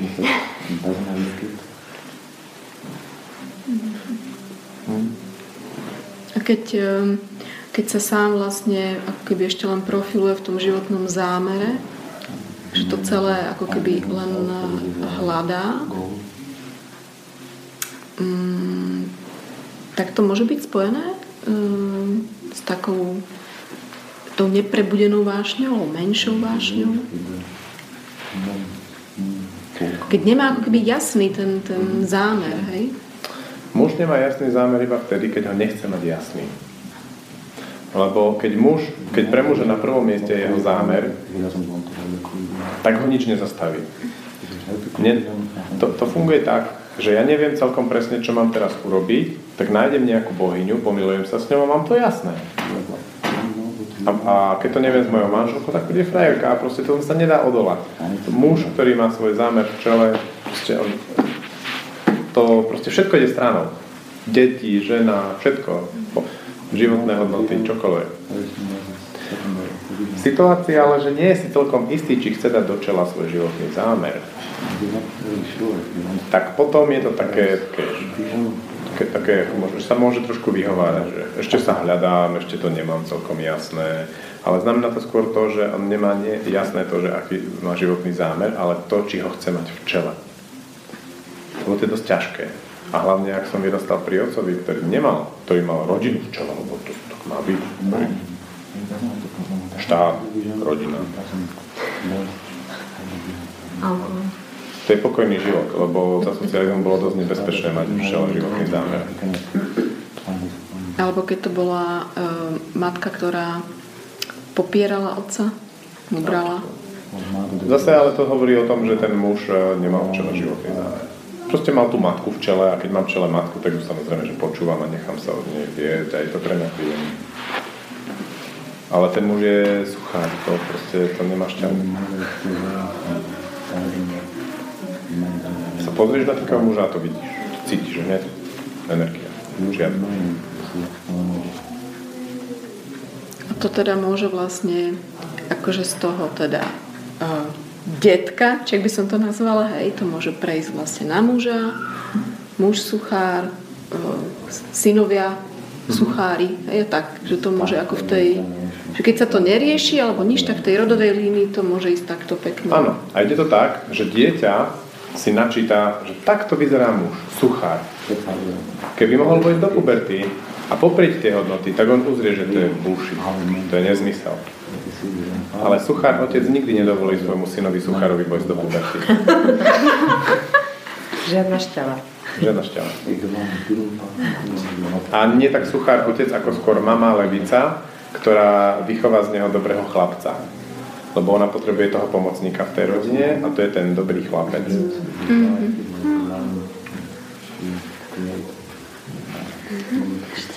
Môže sa sám od seba nejako prebudiť a nájsť ten zámer? Okolo 40 to mužov chytá, druhé kolo. Šťalko. Ale nie všetky. To sú tie vtipy, ktoré si hovoríte o tých mužoch. Aha, to lúčne. A proste jeho zrazu chytí nejaký rapel, nejaké volanie, nejaké frajerky, niečo zmení, odíde z domu, nikto nechápe prečo. To, to proste chytá ten jeho zámer. Koketuje s tým. A čím je to spojené, že to je napríklad okolo 40 Môže tam byť nejaké ako prehodnocovanie vlastne života? Že tak príde? Lebo vnímam to, Páči sa mi to.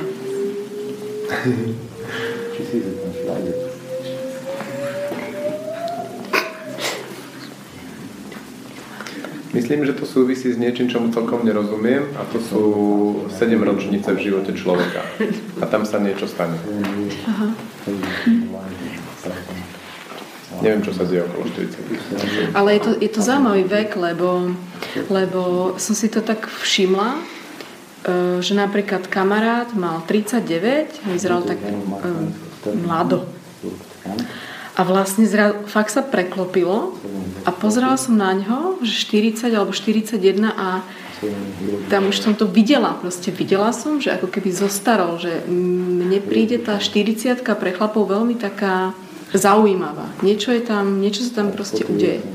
Niečo sa tam deje. No, príde to volanie a to volanie je naozaj silné a on zareaguje a omladne, nabere silu a je najvitálnejší vo svojom živote, lebo už má skúsenosť a ešte má silu. Mm-hmm. Lebo to volanie odmietne a skončil je z neho 70-ročný dôchodca. Áno. to môže byť tým, že podľa čínskej medicíny už nie sú 7 ročné, ako si vravela, a u mužov 8 ročné. Tedy sa aj mení v tele rôzne veci, rastové a tak ďalej. To vychádza na to 40. Byť prejde jeden cyklus 5 prvkov. Čiže je to zase od znova. To by sa dalo, osmička je 45 deliteľ na 8. To je akurát tých 5 prvkov, u žien je to 35, po 35 keby žena nemala rodiť, lebo jej na polovicu padá esencia a mužov zase tiež toto sa potom. A znovu je od začiatku celý cyklus. Tak to je to. Celý cyklus od začiatku? A znovu ide do dreva. Detstvo. No blížime sa k pointe. A pointou by mohlo byť, že levice matky, ktoré musia vytýčovať hranice v rodine, robiť rozhodnutia a tieto veci, keď majú deti, vždy keď budú mať takú požiadavku na svoje dieťa, ako napríklad rozhodni o niečom, Ehm, postaraj sa o svojho mladšieho súrodenca alebo niečo takéto.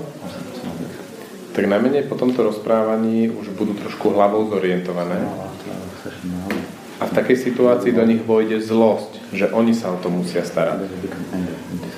A je úplne veľmi zdravé a veľmi plodné, aby tú zlosť orientovali na svojho životného partnera. Aby si trošku prebral a začal to robiť. A možno odíde, lebo sa zlakne. Príde ďalší. Partnerové. Partner je rola, to nie je, že tento konkrétny to musí byť. To sa dá pomerne ľahko zmeniť. To keď po, po, po druhom manželstve to už budete robiť veľmi. Tretí, štvrtý, piatý. Lebo totiž tam ono, to, ako to vzniklo, že jeden vzťah na celý život, jeden muž na celý život.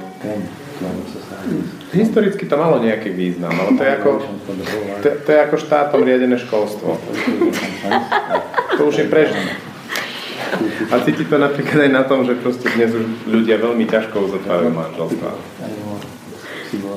Hej, to Toto by som chcel ako zdôrazniť, že e, tak ako vzniklo nejaké štátom podporované školstvo, o ktorom všetci vieme, že už je mimo, tak vlastne takisto vzniklo štátom podporované manželstvo. A ten štát mal na to veľmi vážne dôvody, prečo to takto začal opečietkovať ľuďom vzťahy. Ale teraz sme v situácii, že je také hnutie, že sloboda v práci, sloboda v škole. No a je také hnutie, že sloboda vo vzťahu. Ale sloboda vo vzťahu neznamená, že teraz rýchlo a ľahko striedam tých partnerov. Ale môže. Ale že tiež štát nedá tú požičku, keď sa zoberiete.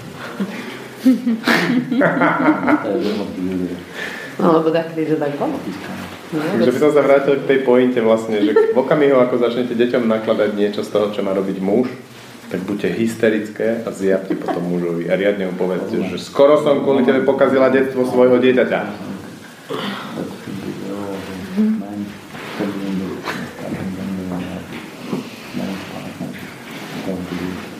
A keď sa ten muž na Ako to ten muž? No to presne. To bol, ale to vás poteší. Urazil sa. Všetko. Vyburite sa. Ide o vašu pocitovú hygienu.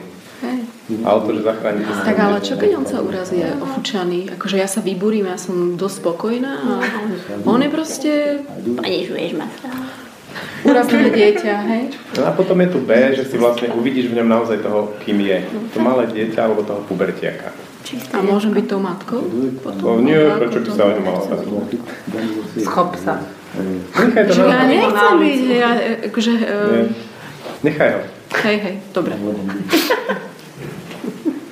On sa dá dokopy. My máme obrovskú kapacitu regenerácie. Tam môže byť veľa lútosti. Ľutosť nás ubíja. No. My, to, čo máme my radi, je studená sprcha, veľmi nepriaznivé životné podmienky.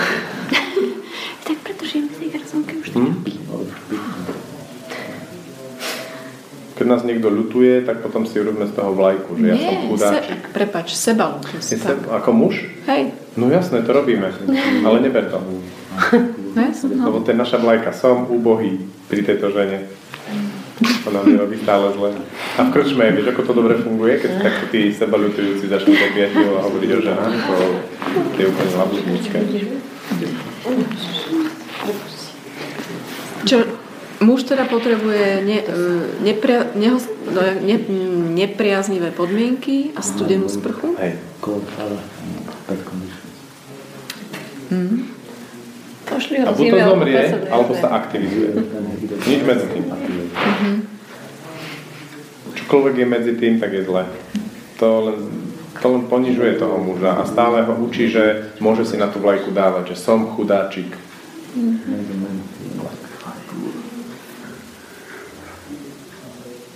A to vlastne dobrí chlapci robia celý život. V kritických momentoch ukážu, že sú chudáčikovia a prepečie sa im to, lebo vždy v okolí je nejaká žena, ktorá je starostlivá matka a postará sa o ňu. Keď, toto, keď on začne toto rozpoznávať, tu napríklad tú svoju lútosť, tak pre neho je to ako ťažké obdobie. Ťažký... Ono to ťažko vyzerá, lebo ten muž sa do seba tak ponorí, chodí taký zvesený, ale to už znamená, že sa trošku o seba stará. Najhoršie je to obdobie predtým, keď to ešte nevidí. Proste ťažké obdobia muža netreba brať tak pateticky, ako vyzerajú.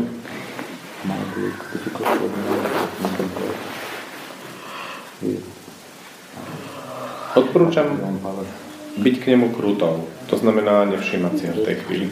Nezachráňovať ho. My to zvládneme. Nechať ho tak. Dovoliť mu ísť na dva týždne dohovor so spacákom. Úplne vymeniť zámok a povedať mu o dva týždne sa vráť a s denníkom, čo si všetko zažil.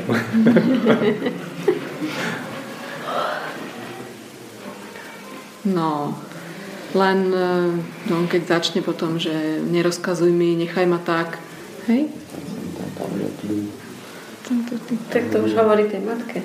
Vtedy vieš, že si matka, keď ti to hovorí. A že on je v puberte. Lebo muž medveď, keď mu rozkážeš, tak sa len usmie. Jasné. To si povedal krásne.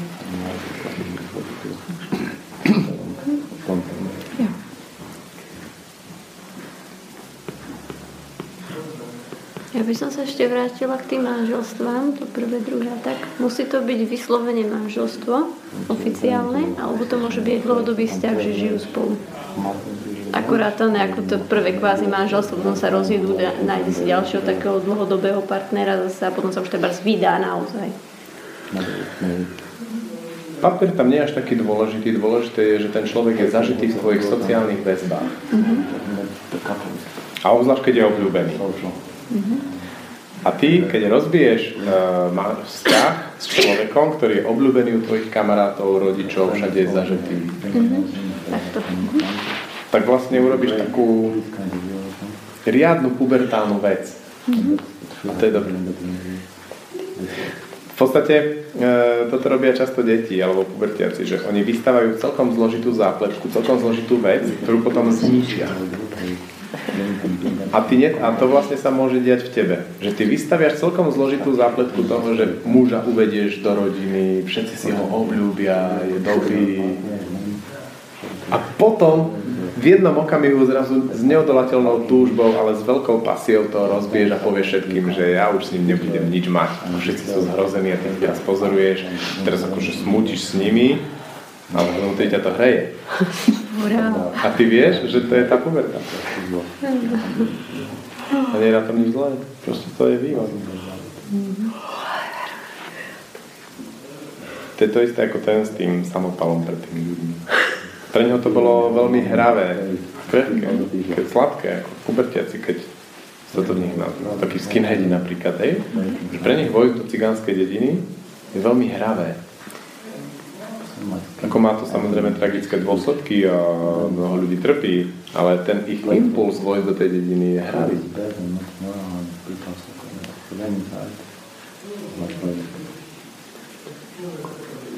A ty môžeš tak hravo rozbiť dobre uvedený vzťah.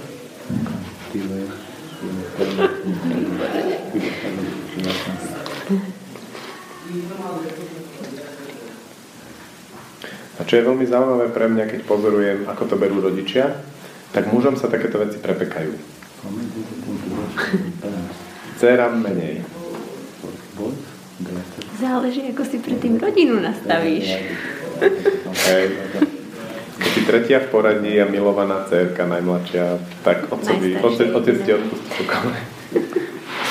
Najstaršia si? To mám do brata. Aha. Jediná dcerka. A skôr tá mama to chápe, ako ten otec. Ten otec to úplne... Otec zajac, muž tiež. Zore. Mm-hmm. Otec sa nestará. Skôr babka bude mať pindly. A už je babku spracovám, jak som včera rozprávala, hej. Babka A ideš to rozbiť, hej? No, asi áno. Mhm. Vieš, asi ale áno.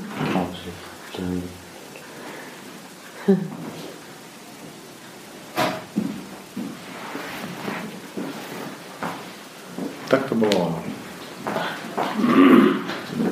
Šťastnú iniciáciu vám želám. Ďakujeme. Teda šťastnú. Aby prebehla, hej? Úspešnú. Úspešnú. Nie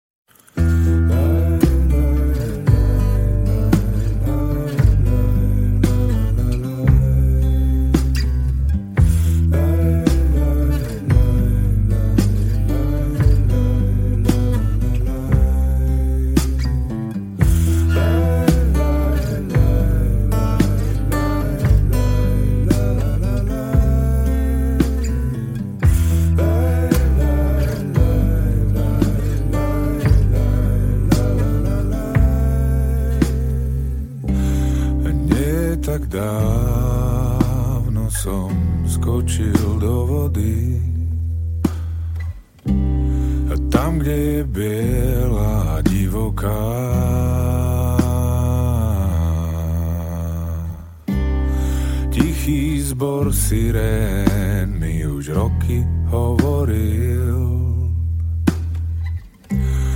Niečo ti v prúde uteká.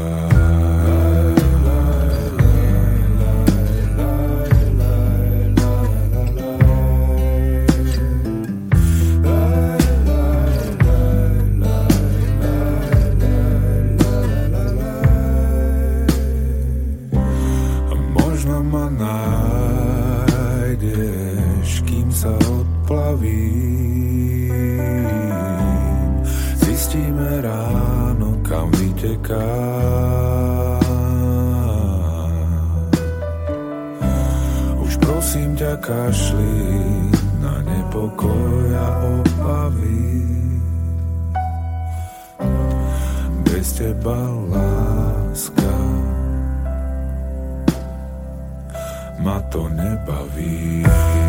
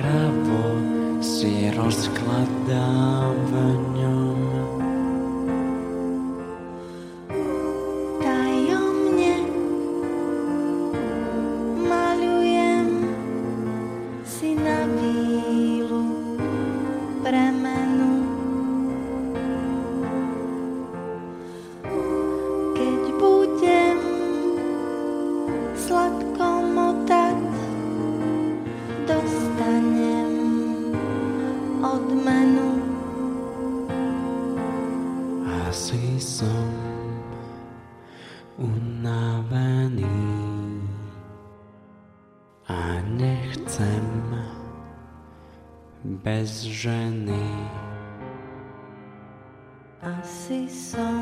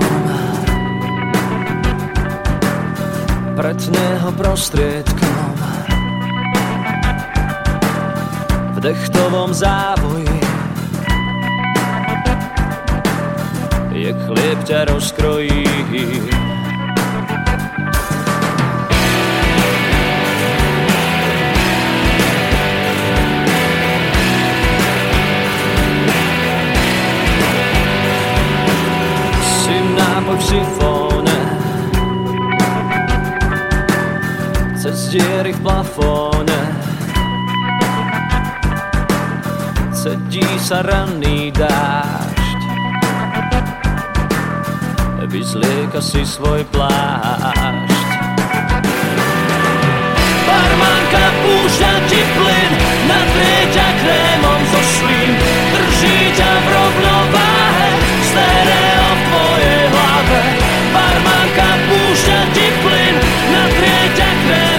slín Drží ťa v rovnováhe Stereo v tvojej hlave Pa, pa, pa, pa, pa. Pa, pa, pa, pa, pa. Žiletka pod nechtom. Povie ti o všetkom. V dechtovom závoji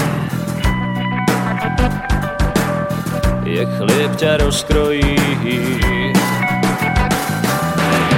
Barmanka púša ti plyn, natrie ťa krémom zo slín. Drží ťa v rovnováhe, stereo v tvojej hlave. Barmanka púša ti plyn, natrie ťa krémom zo slín. Drží ťa v rovnováhe,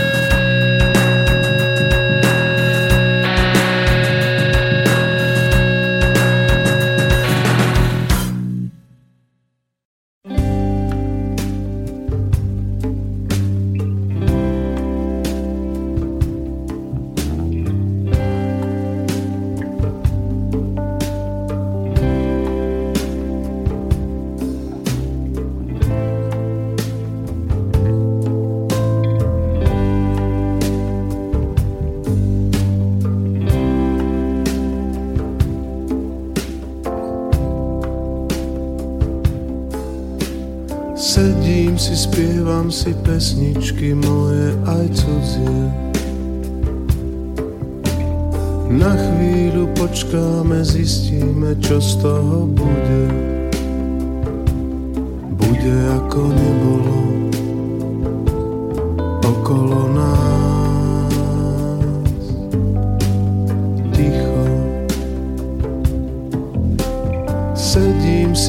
Dívam sa, cítim, že mi je dobré.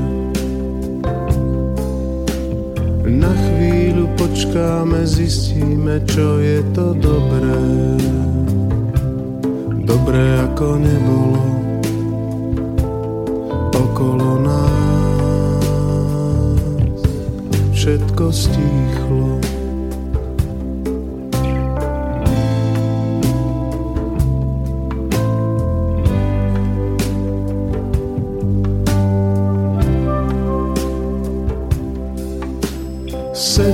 Si, spievajte pesničky cudzie aj vlastné.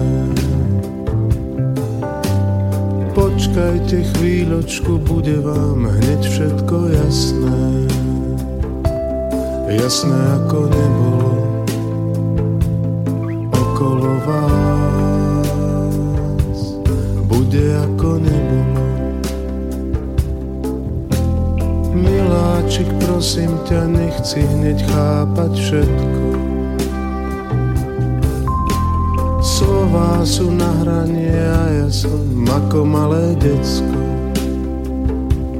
bez ktorého nebude okolo nás naše ticho, bez ktorého